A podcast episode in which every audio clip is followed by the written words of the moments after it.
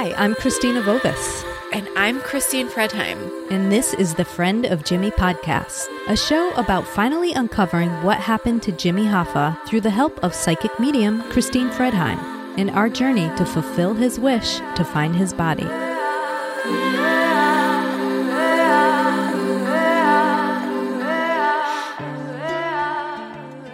Welcome to the Friend of Jimmy podcast, episode one where we take you back to February of 2019 with my very first interview with Christine. Can we talk about the first time Jimmy spoke to you? Well, the first time he spoke to me was last year when I stayed in LA. Um, I was currently working on another project which I needed help with, and that's when he stepped in and he came in as one of like the top three clearest spirits I've ever seen. Like I could see details and I could sense him very strongly. And he kind of started like from a little bit of afar from me and then just kind of gliding towards me. And it just became clearer and clearer of who it really was. And I saw as Jimmy Hoffa, and I felt honored. But it's not the first time that I've worked with um, high-profile spirits, if I can say it like that. It sounds really weird here on Earth, thinking that I like do all these celebrity ghosts.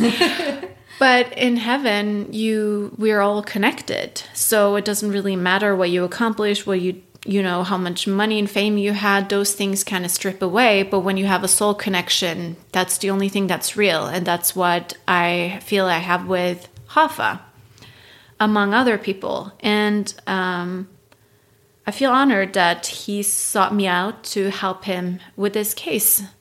How does he look he looked short. I was like, wow. Um, no, he looked really handsome and really firm and um, really put together, but also really fast down to business. Mm-hmm. Like, this is how we do it. And I I wouldn't consider Hoffa as a person that you would sit down with and have long talks about love. Mm-hmm. it's more about like how can we get these guys and how can we make money? How can we hustle? How can we make this, you know, a better place? Because uh-huh. his inspiration for his work really is based on seeing his mother struggling after his father passed away. Uh-huh. And um, so I think that his intentions with all the things that he did really came from that that love he had for his mom mm-hmm. that he didn't want other people to have to go through what he had to go through and make a change and it didn't really matter where he went even in prison he was helping people trying to make a better organized way of living so people can have more peace and, and more justice so yeah so he came forward and then he said um, he wanted to help if I helped him. And I said, what do you need? Like, what can I do? And he's like, You need to find my body. And I said, Okay, well, okay. And then I was immediately shocked that he wanted me to do such a big job, but he made it sound so easy. And I put on uh, the TV and I started looking at documentaries and just getting to know more about Jimmy Hoffa to me, Jimmy Hoffa has also been uh, he's been like a little whisper in my life mm-hmm. where I've been watching. I, I watched the movie Hoffa with Jack Nicholson years ago, and that's when I said to myself, "Oh, how cool would it be to find his body?" But then I was like immediately thinking, "No, that's the impossible dream," you know. Mm-hmm. But there were stuff like that happening, and and Jimmy is incredibly he reminds me so much of my grandfather, both in energy and also the way that he looks. Mm-hmm. So I felt the recognition with that similarity. And um, yeah, so I sat down and I watched documentaries, and then I'm like, Show me, where are you? And we came over the building of the Renaissance in Detroit, and then he immediately say, "Oh, you found me." And I'm like, okay, where? And he said, where they raised the flags. And that's when I just wrote down those notes and we started investigating what really happened to Hoffa to see if there were any more clues that can validate that location, which there are. Right. So far, we found two other people that claim he's in the Renaissance Center.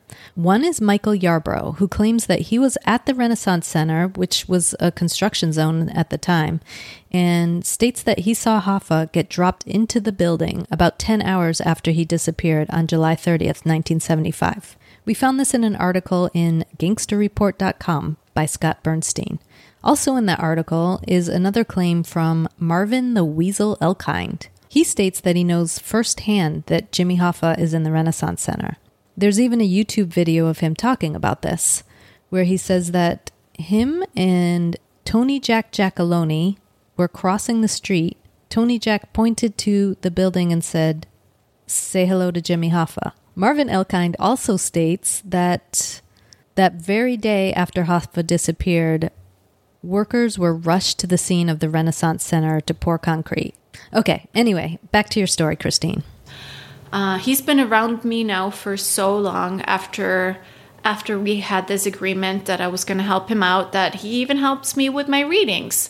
And when I do readings when he's he's my when he's my communicator, uh, the readings are usually very fast, very prompt, and very like non-sensitive. So, but efficient for sure. So yeah. he'll help you with a client. Say a client comes mm-hmm. and needs help with a relationship yeah. or whatever it may yeah. be, or business is probably more likely. Yeah. He'll come in and say, "Definitely, this person needs to know this." Yeah it's really hysterical because it's like my dad doesn't have a filter, so my dad is my my spirit guide who helps me with all my readings and he he would not have filter and just say it as it is and then i kind of need to make it sensitive to my client but mm-hmm. is even worse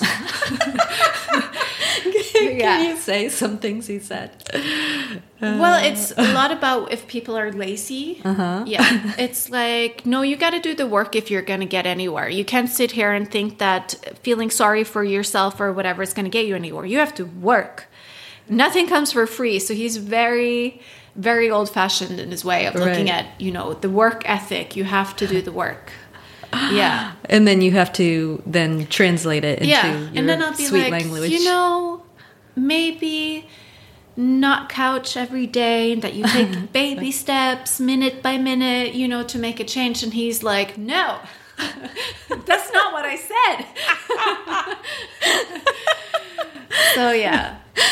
yeah. trying to be sensitive with my clients seems to be the biggest challenge sometimes and not the medium part but yeah. the sensitivity part but yeah that's that's hysterical. if people only knew Hoffa was helping you on their case. Yes. Can you imagine the people that talk to me? They don't know that Hoffa has been channeling with me. So everyone you're seeing and communicating with, he's aware of as well. Mm-hmm. Okay. Yeah. So he's aware of this. Yes. Yeah. Wow. Okay. Yeah. Hope that wasn't part of our technical difficulties this morning. oh no, he loves this. He loves the attention. Oh uh, yeah. Yes. Okay. Uh, oh, he loves having the feeling of not being forgotten, mm-hmm. and justice is all about it. Even if it's about him or other people, he's so supportive of it.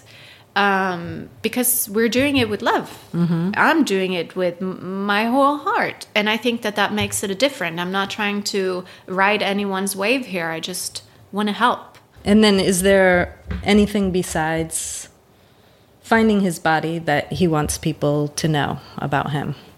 That's a good question. What do you say, Hoffa?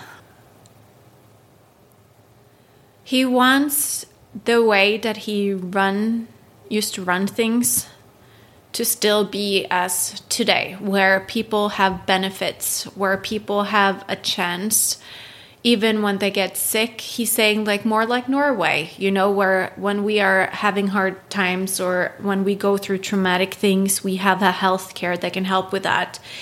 It's i get that he's telling to me that he wants everybody to give something to help everyone so that we're mm. in it together and not isolate and not look at poor people as they're less valued, whatever it is, because everyone can do something.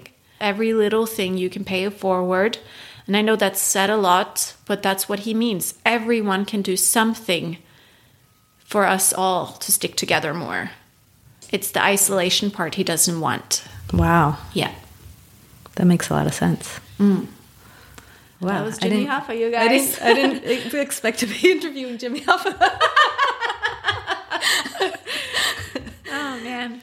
So you know he's in the Renaissance Center, and then you fly from Norway to Detroit. Can you tell us about that?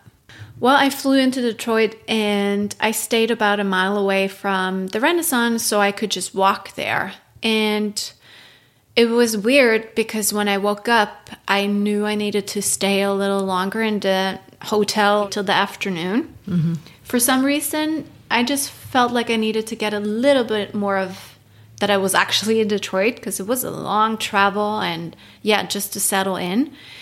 But then I just immediately knew, oh, now I need to go. Mm-hmm. And I started walking and I'm like, okay, give me just validate to me constantly that you're here with me because it's it's a big project and Jimmy's been already there since I got off the plane. So, but the interesting fact was the guy that murdered Jimmy was also there, and they were walking like they were friends again, like they were in real life. Okay, so you said his friend is with him that killed him. That's Frank Sheeran? Yeah. Hoffa had me reading the book I Heard You Paint Houses by Charles Brandt. This is a book based on Sheeran's confession um, about murdering Hoffa. And while reading it, Hoffa and Sheeran confirmed that this is the true story. This is what really happened. And um, yeah, so Sheeran is the guy that murdered him. And he said to me that he also had karma to clear up. That's why he's helping with this case. So I'm walking with these two guys, and um, I probably walked about a few minutes, and then I saw a sign saying Monroe, and I'm working on the Marilyn Monroe project. So that that was just a fun coincidence. And then two birds came flying in my face, and it's wintertime. It's so cold, and I'm like, these birds, where are they coming from? And almost when I had reached destination, I was going to cross the road and I had to wait for it to turn green. Then this um, intoxicated man came over and I was alone. There wasn't a lot of people around, and he started talking to me and wanted to touch me. And I felt like I felt scared. I'm in Detroit by myself. I'm this little blonde girl, you know, dilly dallying, waiting for the green man to cross the roads. And as he was trying to reach me and touch me, a cop car came around the corner and started, you know, um, looking at him. And then he just ran off. So I felt like so much protection. And then I came to the Renaissance and I see the front entrance right in front of me.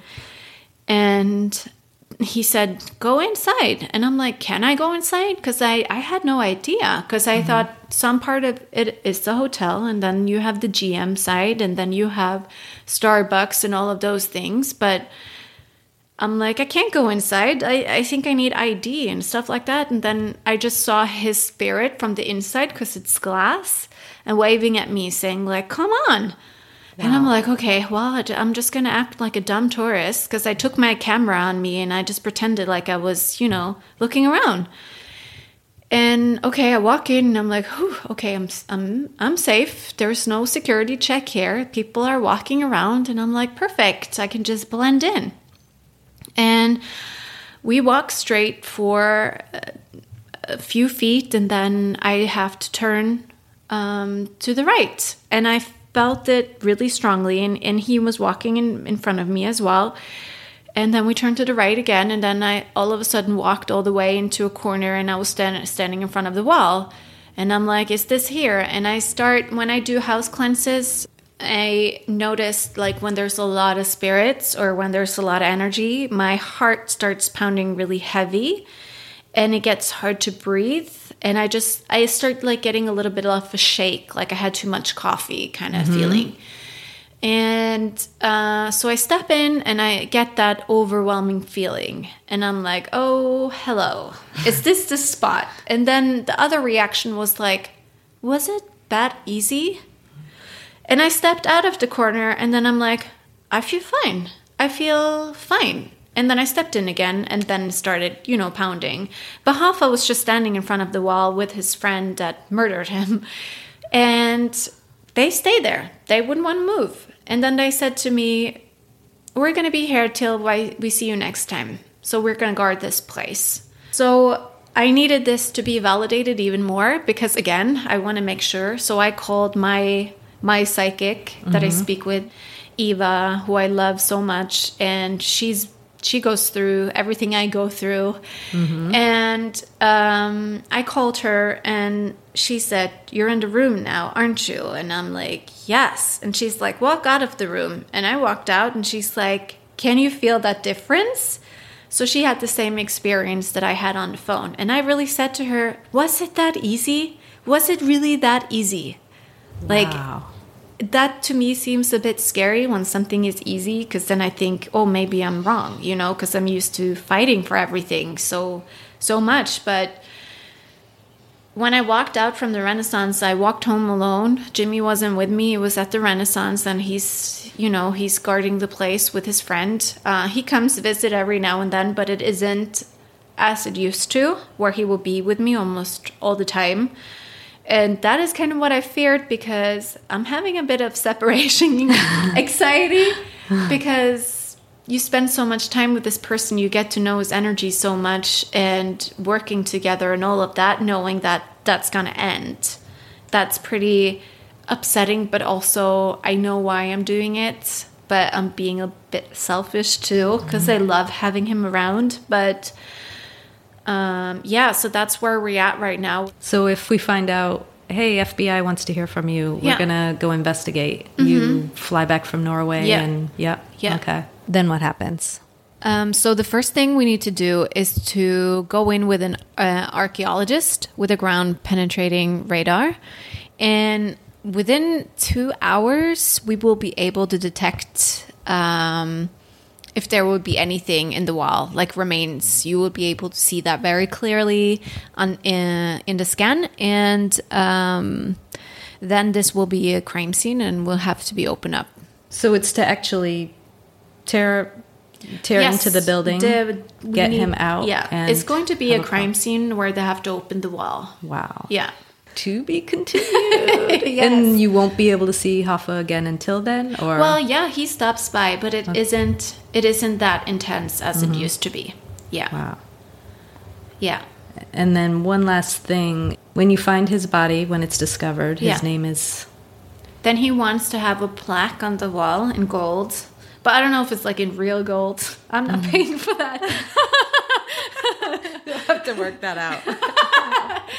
well, yeah, we can have some donations uh, coming in for that. But uh, yeah, he wants to have a gold plaque in memory of for his first resting place. And I see flowers are going to be there, and it's going to be a little bit of like a memorial uh, uh feeling there, I guess, for a little while. And there's going to be a funeral. He showed me like a proper one with his uh-huh. actual remains in. And yes. And do we know why it's there? Or how that happened? Well, yeah, when he was murdered, uh, the people that was involved were told that they were going to put him in the incinerator. What is it called when you burn the body? Oh, incinerator. Yeah. Mm-hmm. Mm, and but there was some change in that plan. And I feel like the guy who was behind the murder, not the one doing the shooting, but the boss, um, Frank Sheeran, he is the one that shot and killed Hoffa. But the hit was ordered by mafia boss Russell Bufalino. And it was Russell Bufalino that wanted to have some sort of trophy almost. So they buried him in the building. And that just makes me so sick that someone can be so incredibly cruel to own a body like that. Wow. Yeah. okay, I guess that's our signal to go. you have another appointment. Yes. Okay, to be continued. To be continued.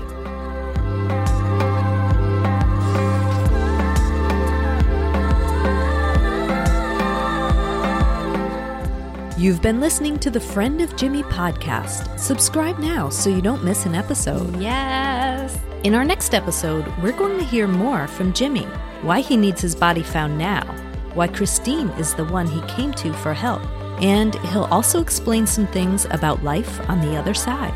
Stay tuned. You're going to want to hear it.